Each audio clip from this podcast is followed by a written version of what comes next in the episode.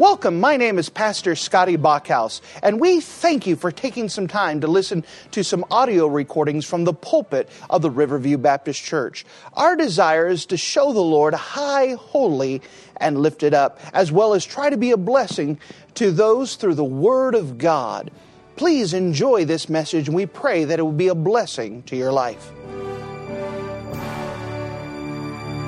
And if you wouldn't mind to take your copy of the Word of God and turn with me to the Gospel Record of Mark. The Gospel Record of Mark and chapter number five. The Gospel Record of Mark and chapter number five. We're continuing with our series of the Gospel Record of Mark, walking with Jesus Christ through his earthly ministry. And as we walk through here, we understand that the Gospel Record of Mark is the Gospel Record of action. It is just continual action of Jesus taking care of this, and Jesus doing this, and Jesus working. We know that in the life and ministry of Jesus Christ, according to the Gospel Record of John, that Jesus did so many acts and so many teachings that if you were to take all of them and try to put them in a book, there wouldn't be enough volumes to contain everything that he did. So what the Lord Jesus Christ and the Holy Spirit did through the inspiration of Scripture is that God only chose thirty-five major miracles to record within the gospel records. And that each one of these miracles that are lifted out, that are pointed out, are there for a purpose, there to teach a lesson, there to draw us closer to Jesus Christ and know whom he is. And as we talked through the Gospel Record of Mark chapter five today, we're going to see another one of these miracles. And through this miracle, we could see a little bit more about what Jesus is doing and what he wants to teach us.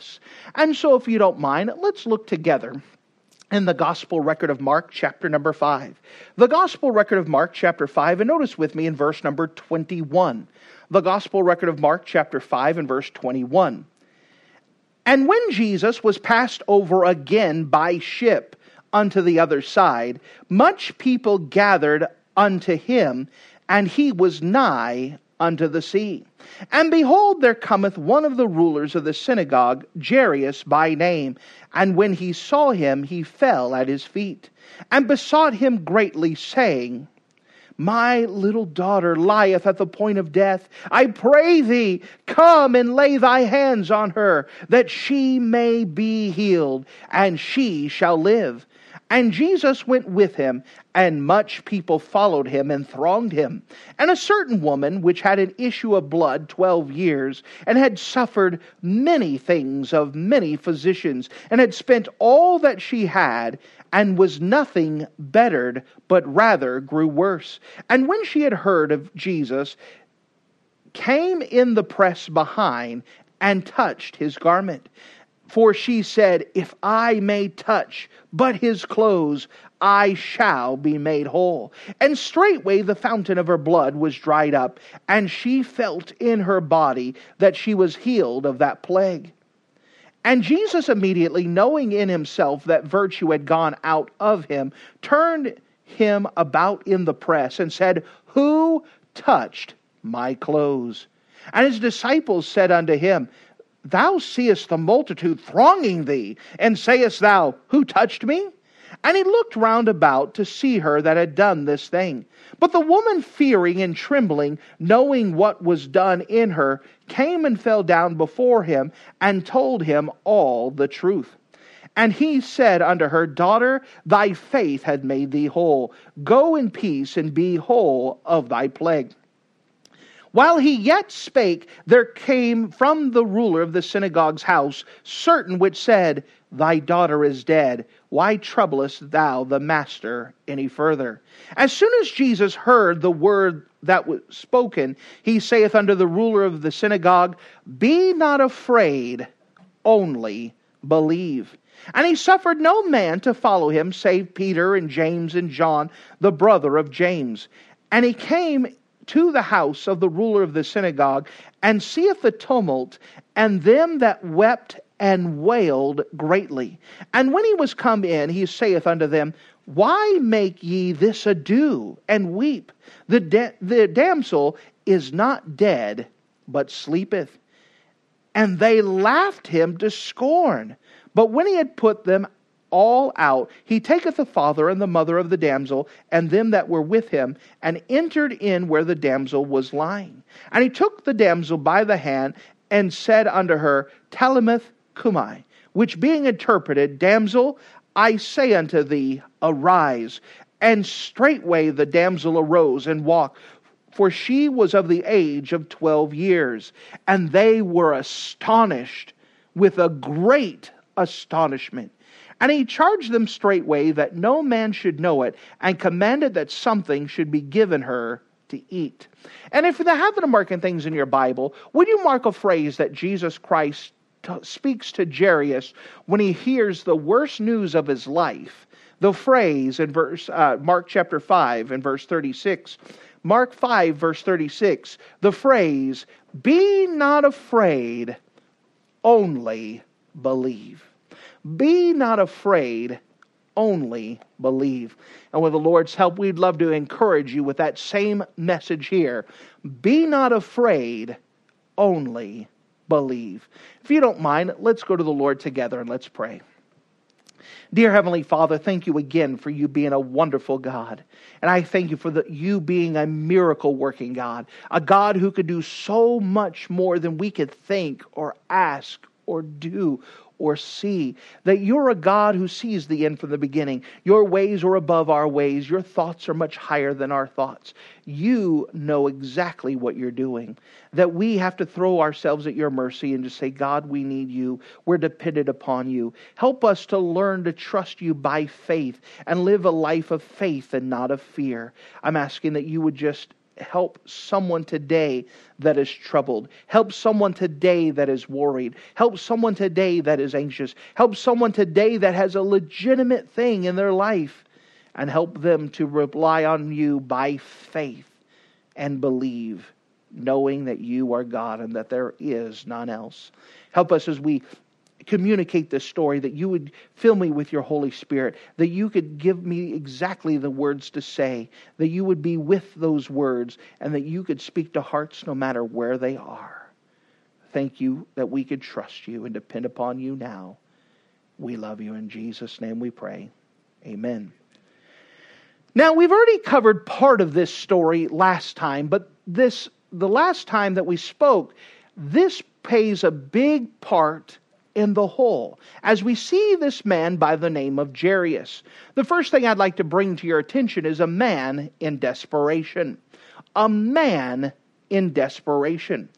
In Mark chapter five, in the earlier parts of this, we dealt with the maniac of Gadara. And if you can remember, the maniac of Gadara was someone who was living in the tombs. He was screaming and cutting himself. He was in chains. He was in torments. But he had an encounter with Jesus Christ. And next thing you know, he was sitting, clothed, and his right mind. Now, the people did not know how to respond to this. And so they did something, what we would look and say, crazy. They kicked Jesus out of the country. They asked him to leave. Get out of here. We don't know what to do with you. We don't know who you are. Get out of here. But now we could see Jesus on the return trip. He's coming very coming back to the exact spot where he dealt with the maniac of Gadara. And here, instead of the people getting rid of Jesus Christ, now there's a big crowd that all want to see him. Notice with me in verse number twenty-one. Mark chapter five and verse twenty-one. And when Jesus passed over again by ship unto the other side, much people gathered unto him, and he was nigh unto the sea. This carries the idea that as soon as he gets off the boat, everyone's immediately rushing towards him. For those of you who don't like crowds, can you imagine what it would be like to be Jesus Christ?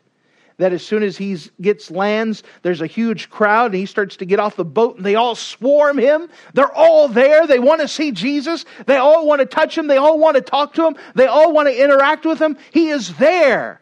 Uh, talk about claustrophobia in the midst of a crowd. They're just pressing on him. But in here, there's one individual that the Lord pays attention to through the annals of Scripture, verse number twenty-two. And behold, there cometh one of the rulers of the synagogue, Jairus by name, and when he saw him, he fell at his feet. So here's Jairus. Jairus is a ruler of the synagogue, meaning that he was one of the people in charge of the local teaching center, the local Bible teaching center, the synagogue, where people would gather to learn the Word of God, to uh, gather to um, learn more about what God has for them. This is a man who runs or is a ruler. He's in charge of one of these synagogues. Now at this time, many people who are religious, Pharisees, uh, scribes, the Sadducees, are already turning against Jesus. And Jairus knew this. But there's something about being desperate that you don't care about what other people say. You need Jesus. And so when he hears that Jesus has come to the coast, now he's got a problem. We'll give you a sneak peek. His daughter is dying. And she is very close to death. Could you imagine, if you wouldn't mind, thinking about Jairus? He's been dealing with his daughter, and he hears that Jesus was on the coast. But then the people chased him away. Just the time he needs him, his daughter is sick. Hey, Jesus is here. That's great. Hey, let's go find him. Oh, wait, never mind. They just chased him away. Could you imagine how frustrated that would be to hear that Jesus was there, but the people kicked him off? They were afraid of him and they chased him away. What a heartbreak that would be. Oh, but good news happened. Jesus has come back. Jesus is on the, coming back from the other side. He's now landing. Jairus immediately said, take care of things. I am going to go get Jesus. So he runs down to the shore himself and he scoots past the press of people. He gets by them. He falls down at the feet of Jesus and begins to beg him. Notice with me, if you don't mind, in verse twenty-three. And besought him greatly. This carries the idea of begging. He's earnestly begging, Lord, please, I need you. He besought him greatly, saying, My little, da- my little daughter lieth at the point of death. I pray thee, come and lay hands on her, that she may be healed, and she shall live. Now, when he's talking about that she's at the point of death, he is not exaggerating. She is not going to die in a couple years. She is not going to die in a couple of weeks. She is at the moment of death right now.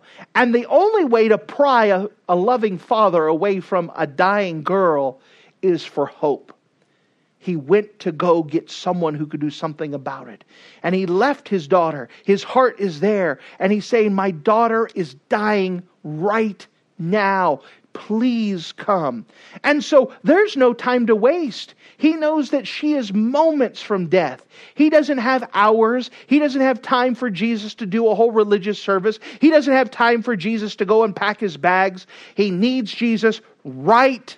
Now it is a desperate time, and he's fallen at Jesus' feet. Please come heal my daughter. Please come take care of her.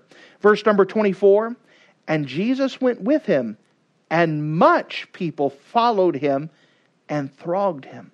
So here's Jairus trying to get Jesus to his daughter, but there's some obstacles that pop in his way.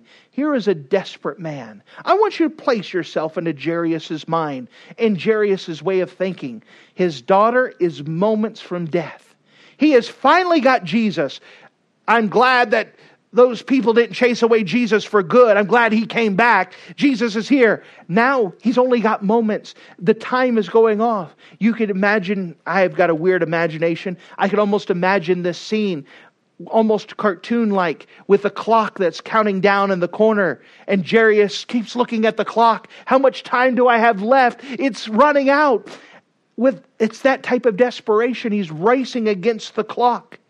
And he takes Jesus, I can, in using my imagination, he's taking Jesus by the hand, and he's pulling, dragging Jesus, but he's going against the crowd. It's like a Black Friday sale crowd where everyone's trying to get the very best electronics that's already raised up in price and the discounted so it looks cheaper. And everyone wants to get that thing. And everyone's fighting against it and they're pushing and shoving.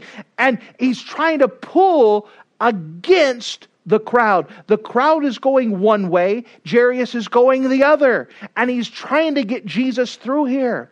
Now, I don't know about you, but his patience was probably not the best. You could imagine Jairus maybe sh- shooting a little elbow every now and again. He's trying to fight the crowd out, clear them off. He's not sitting there still. He's animated.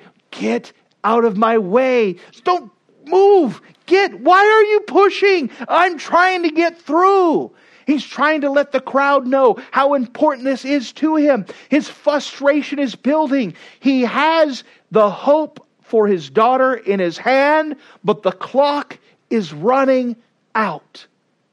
That desperation is rising. There is no time to waste.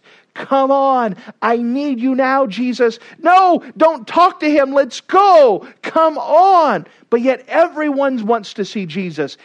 You know, at this time, Jairus does not care about anyone else. He doesn't care that anyone else has problems. He doesn't care that anyone else is sick. He doesn't care about anything else that someone is facing. All that he is concerned about is that his daughter has a need, and he has the answer in his hand, and he has to get the answer to his daughter, and everything is in the way. His desperation is rising.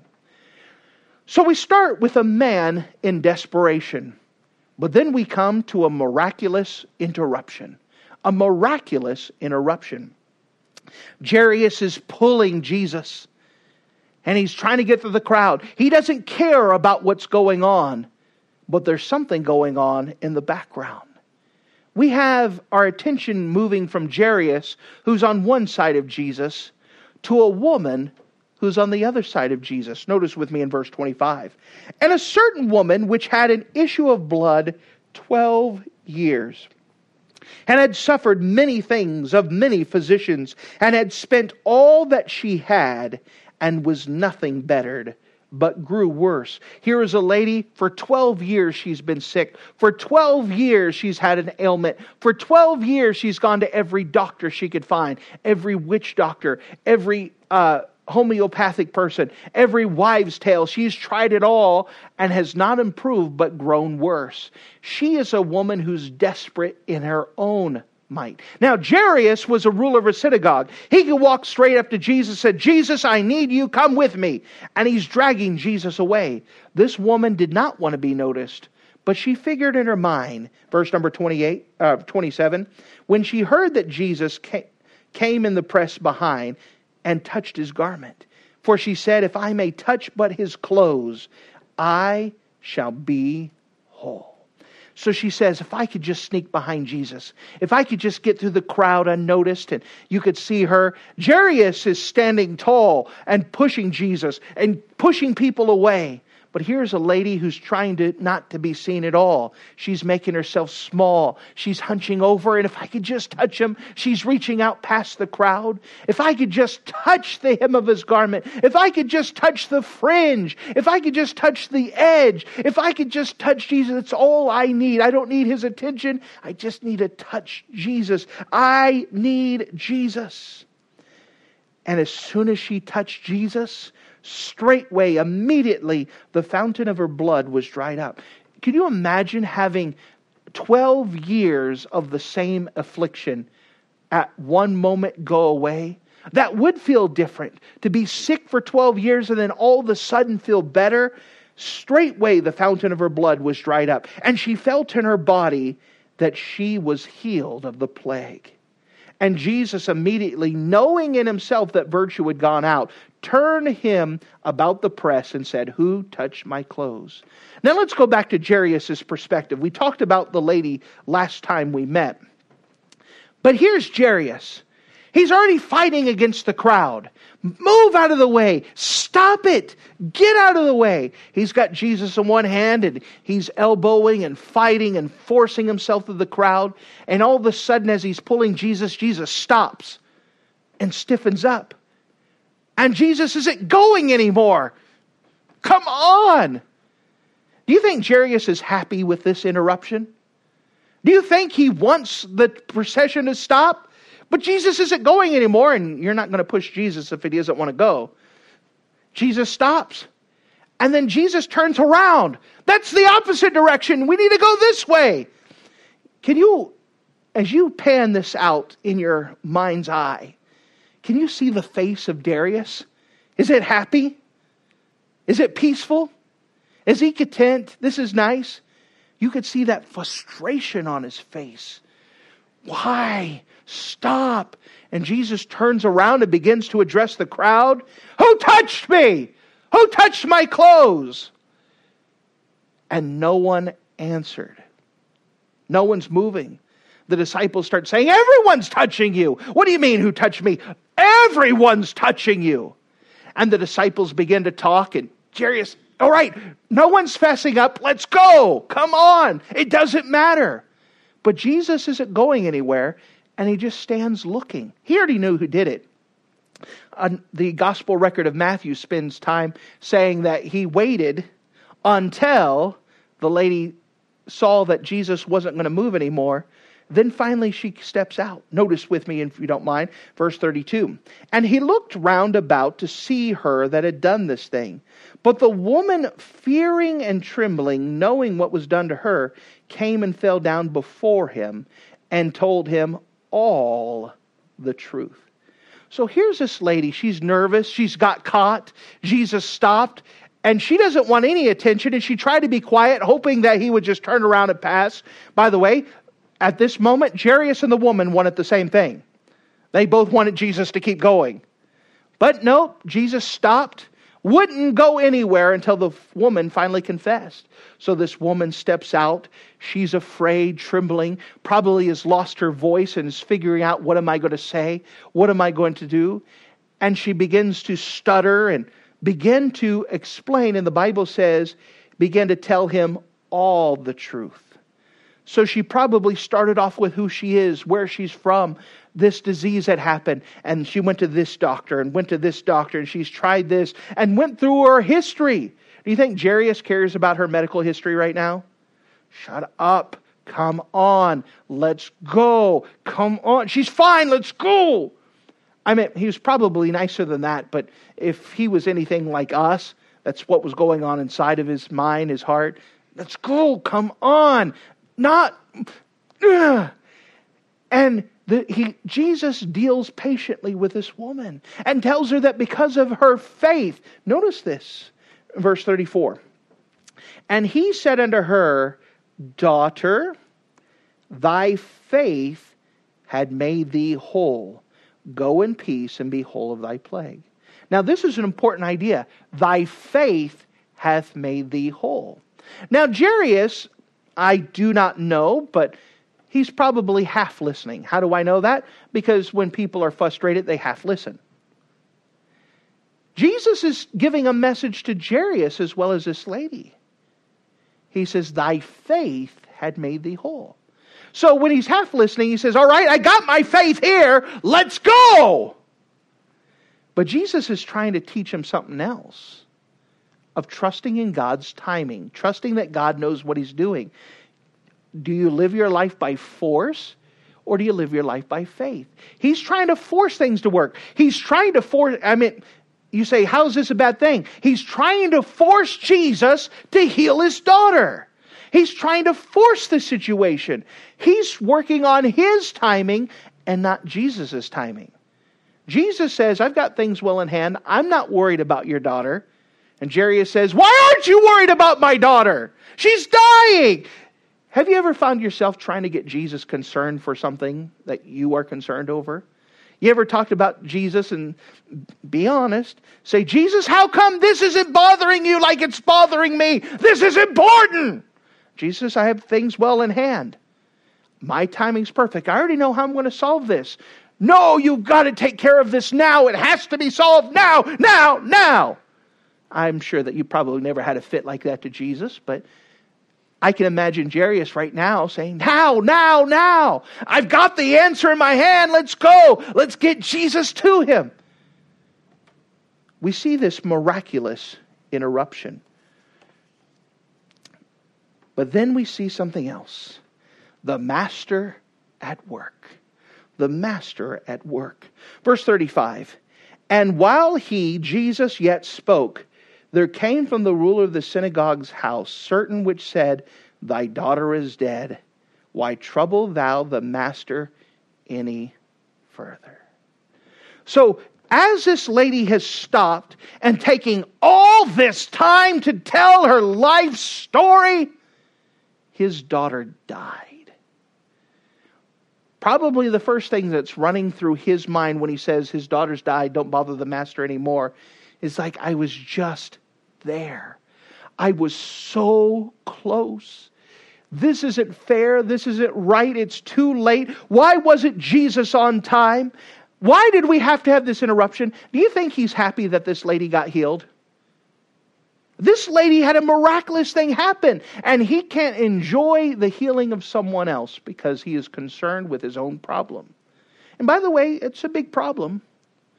But he was not happy. In fact, you think that he was pretty resentful that this lady took the time to get healed? He was not happy that this other lady was happy. He was not happy that someone got healed. He was not happy that Jesus is taking time to teach now. Let's go.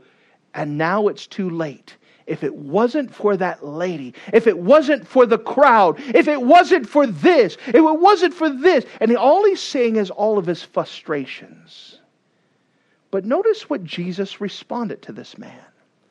As soon as Jesus heard the word that was spoken, he saith unto the ruler of the synagogue, Be not afraid, only believe. This is what Jesus answers him. Be not afraid, only believe. This man just had his worst fear come true. Be not afraid, only believe. Just a moment before, he just said, Thy faith had made thee whole.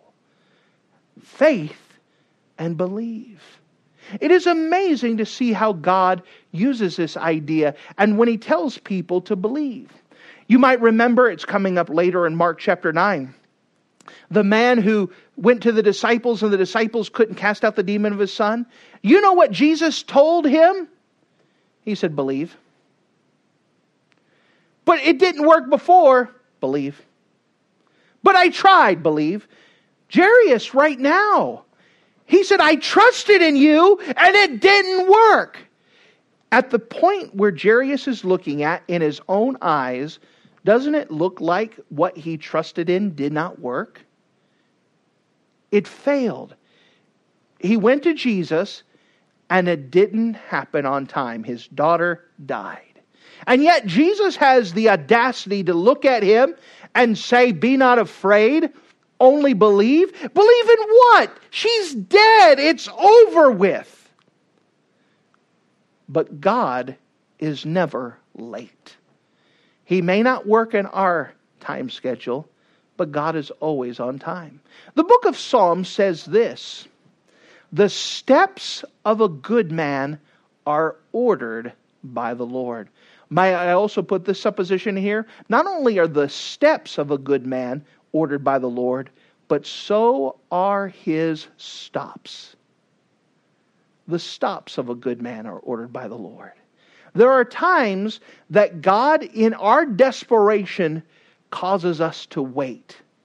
In our desperation, that is the last thing we want to do, is to wait. But you know that waiting is the ultimate form of worship? That means you trusting God. And God will often make us wait when we're at the height of our desperation. I need you, God. I need you to work. And God says, I've got things well in hand. Do you trust me? My daughter just died. Do you trust me? That's a hard thing to swallow. It passed. My deadline passed. Do you trust me? Do you trust me? Be not afraid, only believe. Verse thirty-seven, and he suffered, or he didn't allow, no man to follow him save Peter and James and John. the brother of James. So Jesus takes Peter, James, and John, and they go with Jairus to the woman's house. Verse thirty-eight. And he cometh to the house of the ruler of the synagogue, and seeth the tumult. This idea of tumult means out of order. It is the people are weeping and wailing. Notice the rest of the verse. And them that wept and wailed greatly. Now we can understand weeping, but the wailing carries the idea of carrying on a mourning noise. Not in the morning, but mourning as is, I'm sad because someone died. They are so upset they have no hope. My daughter just died. Now, we can understand. We're not criticizing them for missing their daughter. If your daughter just died of traumatic sickness, an accident, don't you think you should be upset? It's natural to be upset. They're weeping and they're wailing and they're carrying on and they're making a big noise. They can hear the cries and the screams and the moans from outside the house. The Bible says there's a great tumult. It's a great noise. It is hard to talk when the people are wailing and so upset and screaming and crying. And why? Why? Verse number thirty-nine. And when he, that's Jesus, was come in, he saith to them, Why make ye this ado? Why are you carrying on like this? You say, that sounds kind of heartless. They just lost their daughter and they're weeping and wailing. It says, why are you making all this noise? Why are you making this a big ado? Why are you weeping? The damsel is not dead, but sleepeth. Now, imagine you know what dead is. Dead is dead. I don't know how many dead bodies that you look at, but they're easily recognizable as dead. Their, the blood stops flowing. Their skin turns pale, gray, and ashen. You could look at him and say, he is dead. Especially since it's it's been a couple of minutes before they got there. There, the body is lifeless. It is limp. It is not responding. It is there. It is clear. And yet Jesus says, she's only sleeping but dead. Now, Uh, hurting people hurt people. Are these people hurt? Absolutely. And when hurting people hurt, they don't want to hear this. She's just, she's not dead. She's just sleeping. What? What? You don't know what a dead, look, that is dead. That is dead, dead. Look at her. She is dead. You can't tell what dead is? You want to tell me my daughter's not dead? I mean, how do you process that information? Think of Jairus now.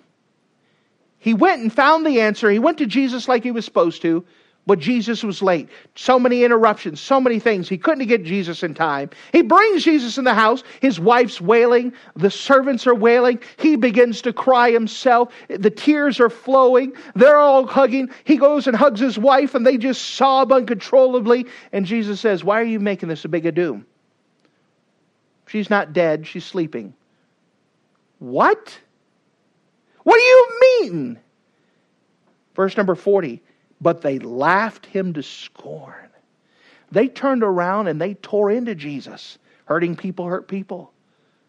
What do you mean? Can't you tell what dead is? You come in here in our house and you tell us a daughter's not dead. If you would have been here on time, this wouldn't have happened.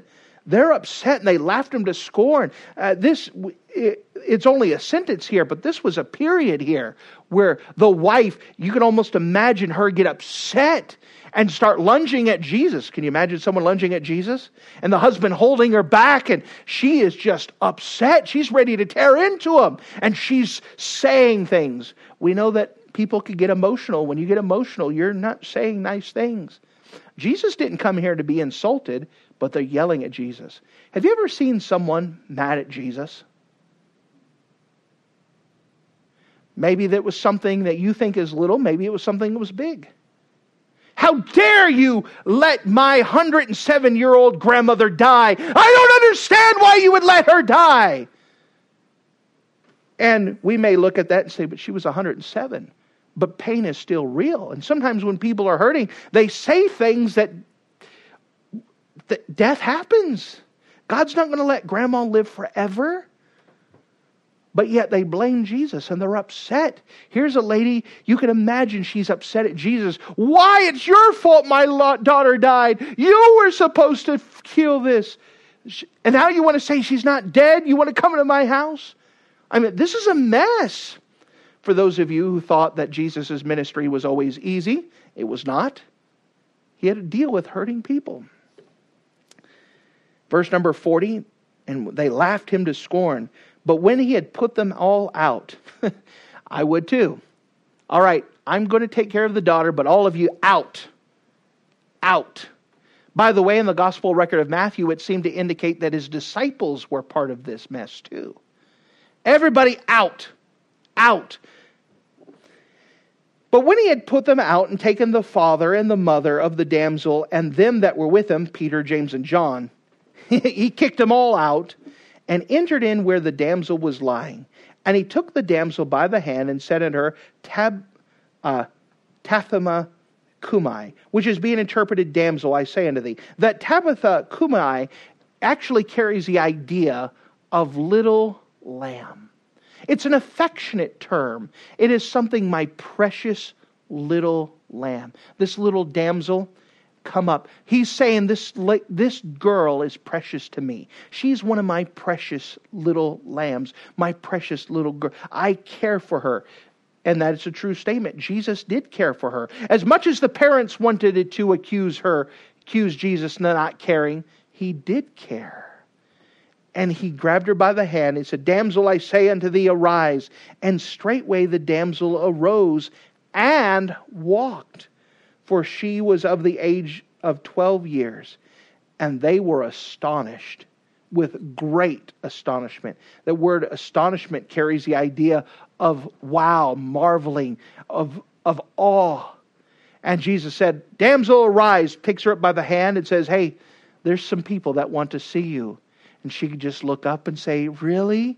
And he takes her out, side of her room. And there's the mother and father. They still have emotions, but now that roller coaster is going on. Desperation leading up. You reach that point where it falls off the edge and it all collapses down. But then you see her again. Their hearts are leaping. What? What just happened? What? What? And they're just, they don't have any words to say. I mean, this is an emotional roller coaster for that entire family. Emotions are going up and down. But now they see their daughter and they, they're just, they don't know what to say. They don't know how to explain it. The, the emotions are all tangled. And he charged them straitly that no man should know it, and commanded that they bring her something to eat. Now let's cover this last part first. And commanded to bring her something to eat. Why is this important? Why is this in Scripture? Well, it was proof that she was made whole. She was sick and then she died. But to prove that she is restored wholly, she was able to eat. She is no longer sick and she is alive. This is the proof. But then Jesus said this, that no man should know it, that it should be commanded. Why doesn't he want Jesus, anyone to know? This is a great miracle. Don't you think that everyone should know? Well, there's, this is out of practicality. First of all, so no one keeps bothering the girl. Hey, I heard you were dead. What was it like? Could you imagine everyone who wants to talk to her now? Let's give her some peace. Let's not advertise this.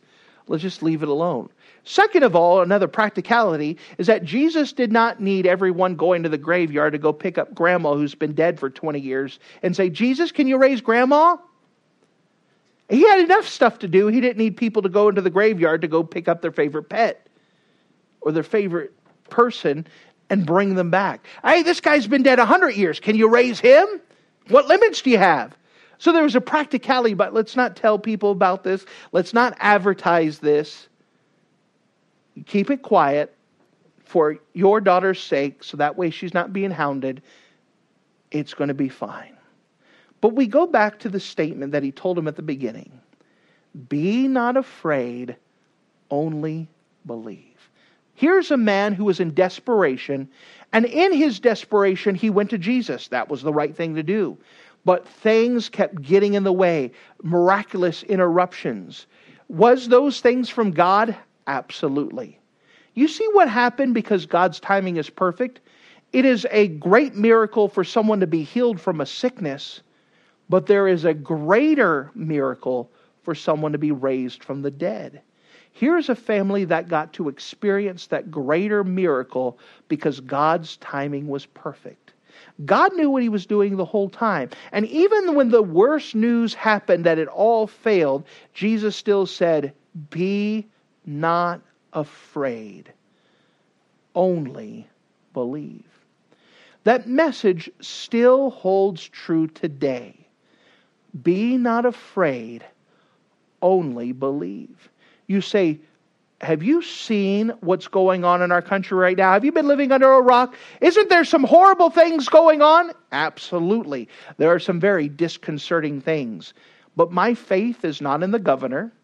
My faith is not in the government. My faith is not in the doctors. My faith is in Jesus. Be not afraid, only believe. But you don't understand what the people are doing to ruin our country. My faith is not in them. My faith is in Jesus. Be not afraid, only believe. But do you understand there are some real people who are getting real sick, and some of them are dying? Yes, be not afraid, only believe. But what happens when you get it? Be not afraid, only believe. But what happens if your daughters get it? Be not afraid, only believe. What happens if you lose all the money? What happens when the job doesn't pay the bills and all the stuff? Be not afraid, only believe. We don't have to live in a state of fear. And that could be the true categorization of description of our nation right now is fear. People are responding from fear from different sources. Some are afraid of getting sick. Some are afraid of the government. Some are afraid of the response. Some are afraid of the economics. Some are afraid of things that are going to change. We live in a state of fear and people's response of fear. But the message is still the same. Be not afraid, only believe. You said, but I've been praying and it still hasn't been cleared up. It's because God works off His timing, not ours. His timing is perfect. He wants to see if we're willing to wait on Him, to trust Him, to look towards Him. And the message that we have for others, let's say that you say, I am trusting in God and I am depending on Him. Then we need to tell others that they can trust in God. Not to be afraid, but only believe. There's a God who's in control. We have a God who's not pacing the throne room of heaven, saying, what am I going to do? How's this going to fix? I didn't see this coming. He's not rubbing his head on his hand and saying, oh man, this is giving me a headache. I don't know all these people here. He's not wringing his hands nervously saying, I don't know, I don't know. He is sitting on the throne. He is not writing Facebook posts. By the way, He's not asking you to share Facebook posts. But He knows exactly what He is doing. And our response to a God who's sitting on the throne is not to be afraid, only believe. That is the message we need to put in our hearts today, because we are fearful people. And there are legitimate things to be concerned for. But our faith is in a God who's in control.